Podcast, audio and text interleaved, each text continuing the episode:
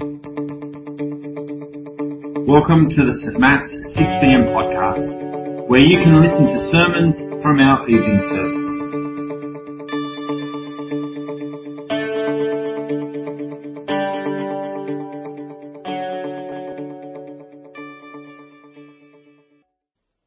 Hey everyone, uh, my name is Sophie and I'm going to be reading for us today.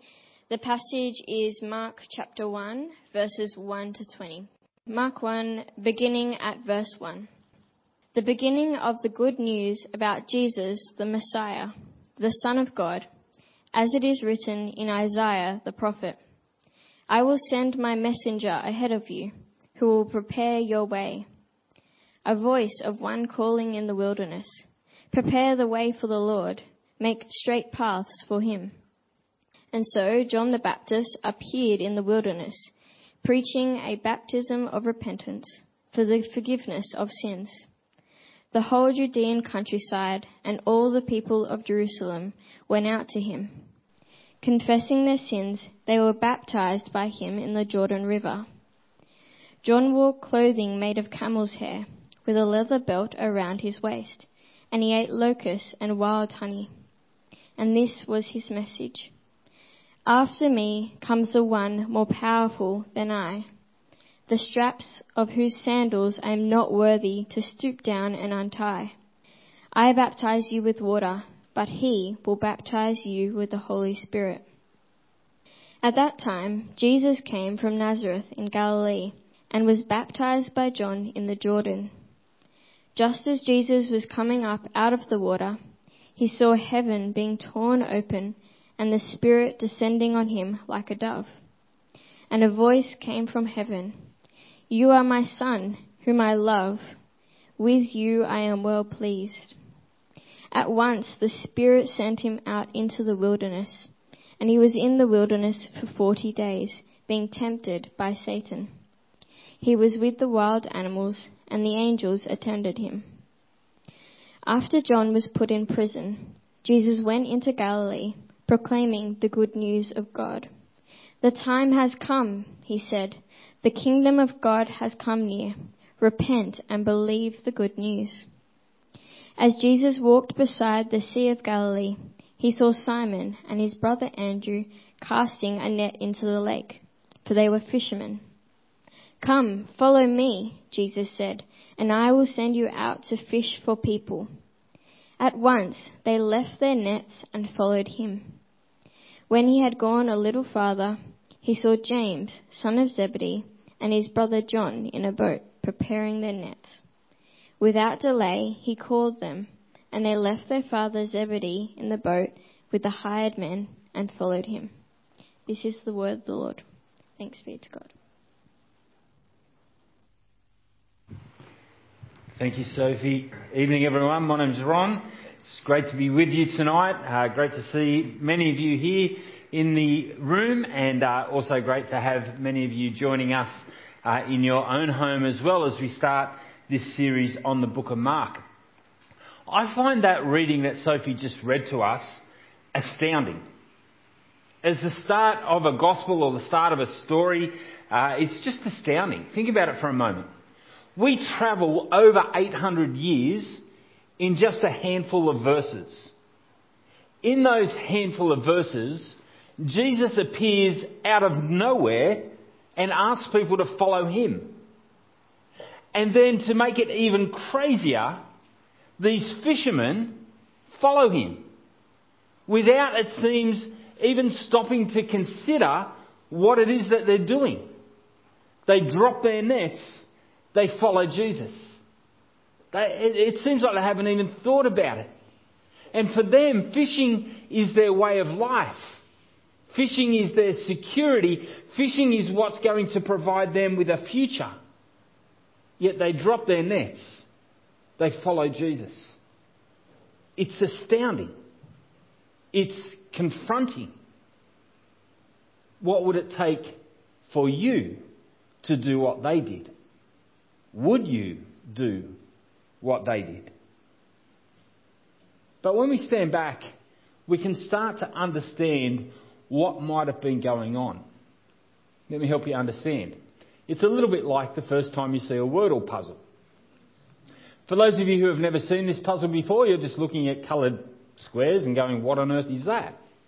But for those of you in the know who have entered into the world of Wordle, that image has significance. You can understand something about it.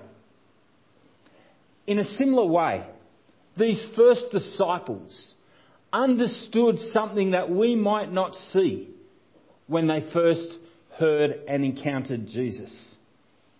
These fishermen were very aware of God's story. And living as first century Jews, which they were, they understood God's big story. And they were anticipating the next part of God's story. So when Jesus says in verse 15, the time has come. The kingdom of God has come near. Repent and believe the good news. These fishermen ears prick up. They understand something. There's meaning loaded in these words for them. And it results in astounding action. They drop their nets. They follow Jesus. As we kick off 2022 with our focus, as Chris said, on lifelong discipleship of Jesus, these words don't just have significance to disciples back then. And they don't just inform how disciples lived back then. These words of Jesus in verse 15 have significance for us today. They inform us what it means to live as a disciple of Jesus today, as a lifelong disciple of Jesus. So let's consider these words of Jesus. The time has come, he says. But what time is it? It's the time. It's the anticipated time. Imagine for a moment you were planning a big overseas trip. Remember when you could do that? Imagine that you planned a big overseas trip and the time had come for you to go through those departure gates at Sydney Airport. It's not any time. It's the time. It's no point waiting out in the airport car park at this point in time. You'll miss the departure time.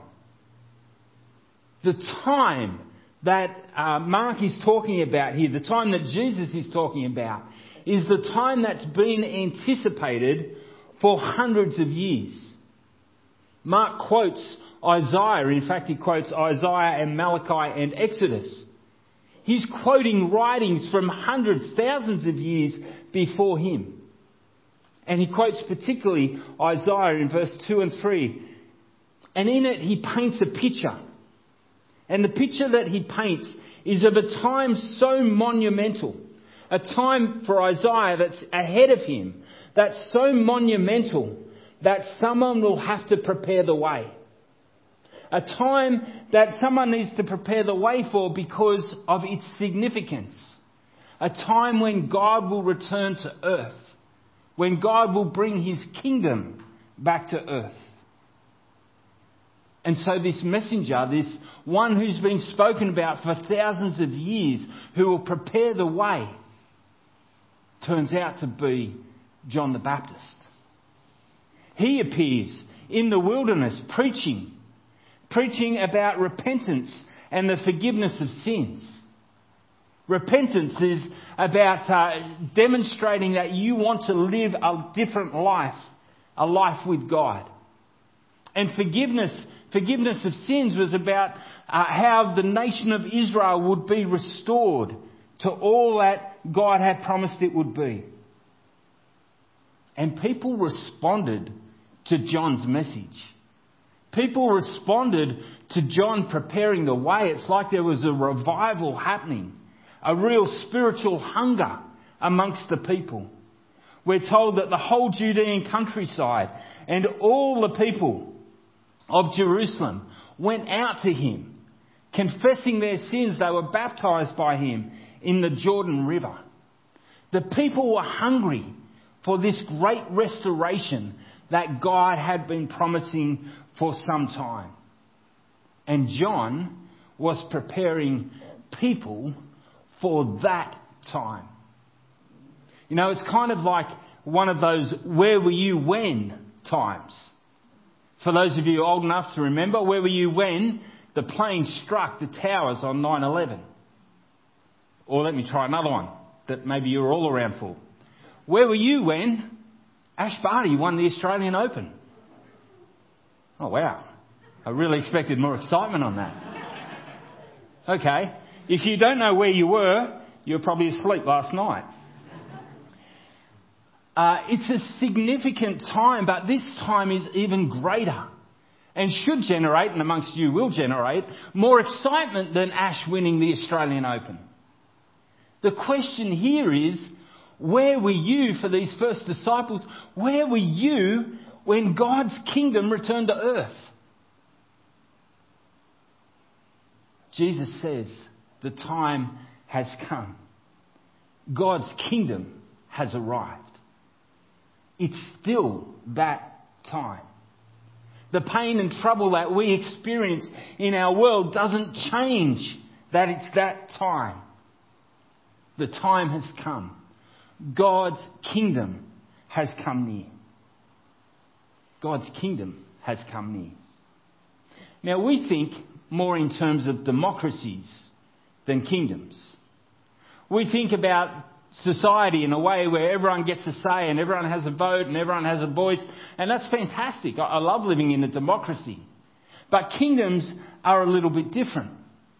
The first disciples understood kingdom. They understood it from their own history, the history of the nation of Israel, and they understood it from the history of nations around them who were also kingdoms. God's kingdom had great significance to them. And more than just being about uh, an individual thing, it was about a corporate thing. About something for their nation, that God would come and bring up and build a people, a new community. And it wasn't about being, kingdoms aren't where you can just kind of pick and choose and go, oh, I'll take this bit, but not that. In a kingdom, you follow the king.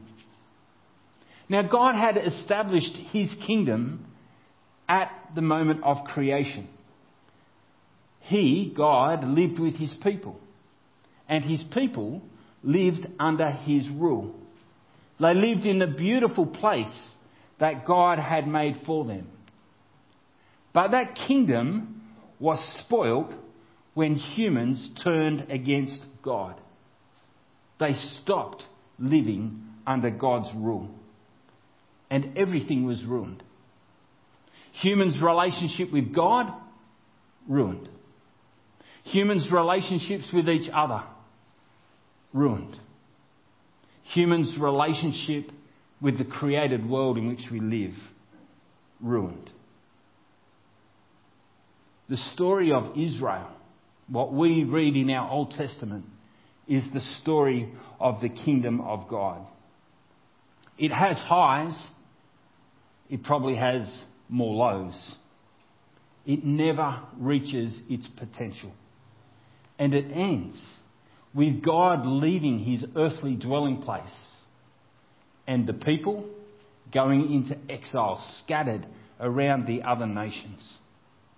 And the only hope that any of them have is that God will be faithful to his promise to come back to earth, to re establish his kingdom, to provide forgiveness of sins. So when Jesus says, the kingdom of God has come near, these disciples are jumping up more than even I jumped up last night when Ash won. They are so excited at what is taking place in their day, on their watch. God is returning His kingdom rule on earth. His kingdom is in, within grasp. A new way of life is on offer. But as I said, kingdom isn't democracy. You can't just pick and choose. You have a ruler Jesus. You follow your ruler. You submit to him. We listen to and do what our ruler says. And this is really what Jesus means when he says, repent and believe the good news. Good news. It's hard to find good news. If you ever open your news feed, it seems like bad news is what's there to be seen. And especially it seems when it comes to Christianity. It seems often, if we read the news, that Christianity is more bad news than good news. We, Christians, can be often accused of acting unlike our King. Throughout history, it's fair to say that Christians have both been good news and bad news to the world around them. In his book, Bullies and Saints, John Dickson describes it this way. For every Cyril of Alexandria, who was the bishop when Hypatia, a female Greek philosopher, was murdered, for every one of them, there's a Basil of Caesarea. Basil established the first hospital. For every Christian warlord hacking their way through pagan Europe, there was a humble preacher standing in his way, preferring to die than to kill. Rather than be discouraged that Christians can be bad news, or rather than hiding under our shell in case we become bad news, we can step into the reality that Christianity is good news for people. When we, Christians, drop our nets, nets of power, nets of pride, nets of the endless pursuit of pleasure, when we drop our nets to be transformed by Jesus, the kingdom of God is real and tangible good news. The kingdom of God is good news for a variety of reasons, a number of reasons. Let me go through some. It's good news because it's the arrival of God as King on earth. You know, the astounding thing about Mark chapter 1 isn't the way that the disciples respond, as astounding as it is. You know what's more astounding about this story?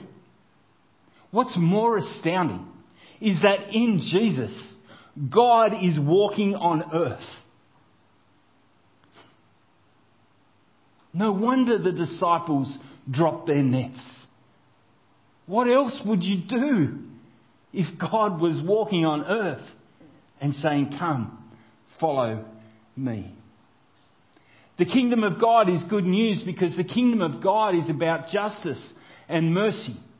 As we follow Jesus through the book of Mark, we will see time and again how Jesus is concerned to bring justice and mercy. God's kingdom is concerned deeply with human plight. God's kingdom values people differently than earthly kingdoms. The kingdom of God is good news because the kingdom of God is about tending for, looking after, caring for the creation that God has made.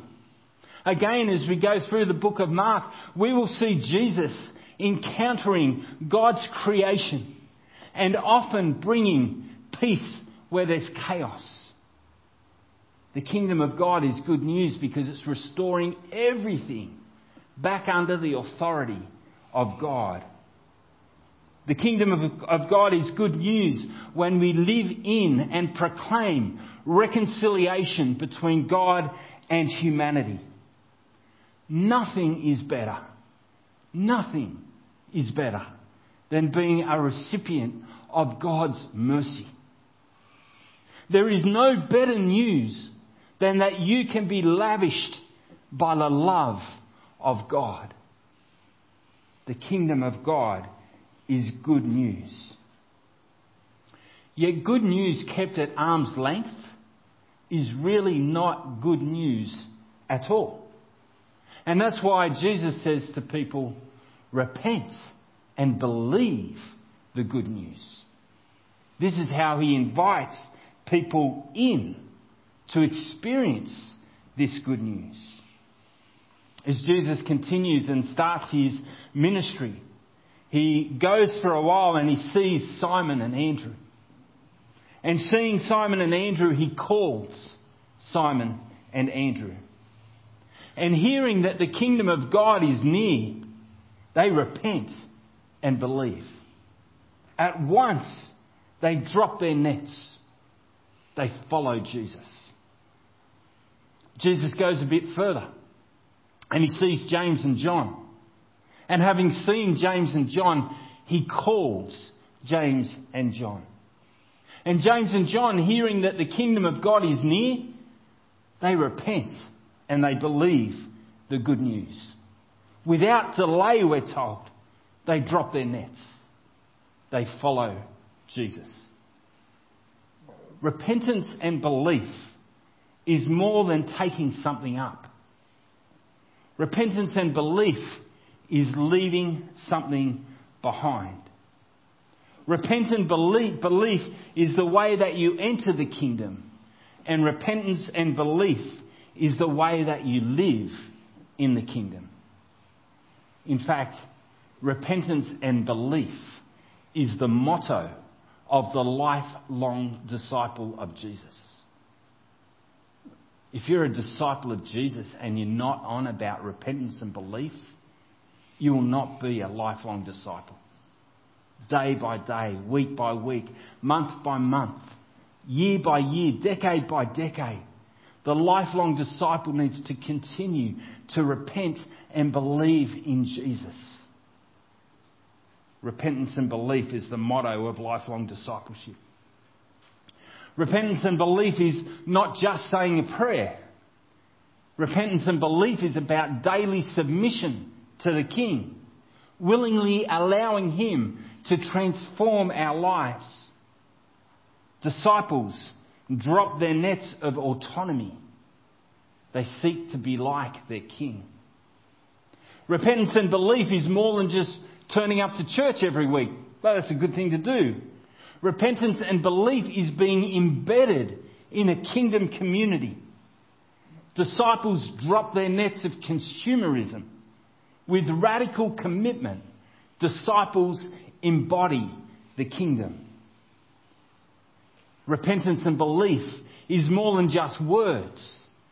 Repentance and belief is bringing the fullest expression of God's love in word and deed at every opportunity that presents itself to us. Disciples drop their nets of convenience and live with outrageous love. Repentance and belief is not just changing what you believe Repentance and belief, and belief is changing how you live. Disciples drop their nets of self centeredness. They serve with humble generosity. Like every disciple after them, these four disciples have more to discover. And as we go through the book of Mark, we will see that they will discover more about their King and they will discover more about the kingdom. And they will discover more about what it means to be a disciple. And these disciples will discover that they have other nets that they need to drop along the way. They are just now starting a journey of lifelong discipleship. And it won't be easy. And we will see them on some good days and we will see them in all their vulnerability on some really challenging days. But on every day, the one who saw them and the one who called them is totally for them. He will never leave them or forsake them. In all their weaknesses, in all their ignorances, in all their mistakes, in all their folly. He will stay committed to them.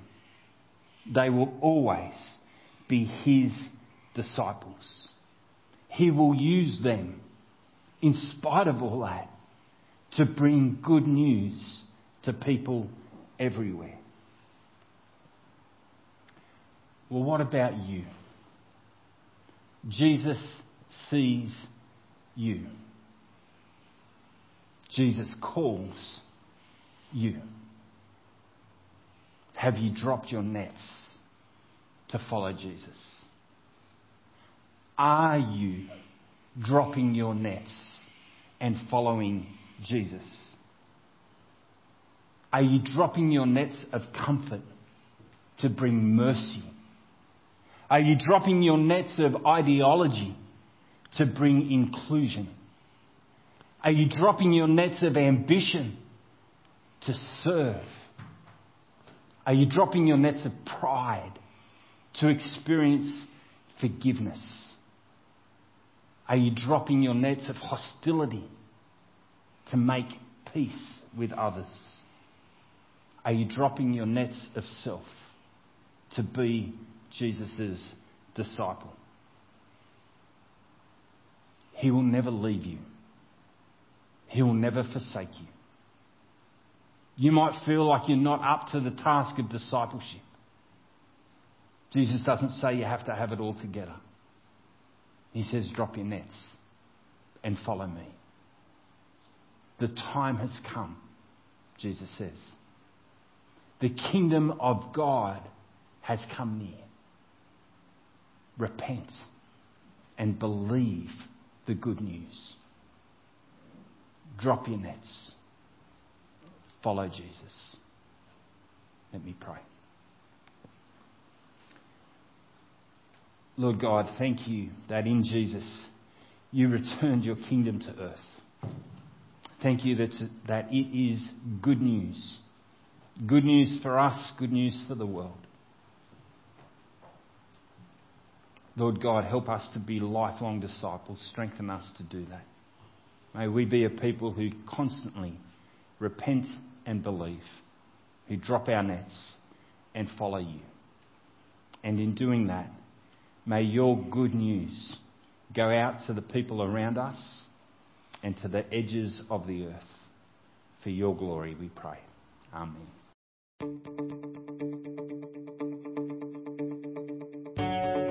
Thanks for listening to this week's sermon. St Matt's West Pennant Hills 6pm congregation is a collection of people who want to be changed by Jesus, to have a deeper connection with God, deeper community with one another, and deeper concern for our world.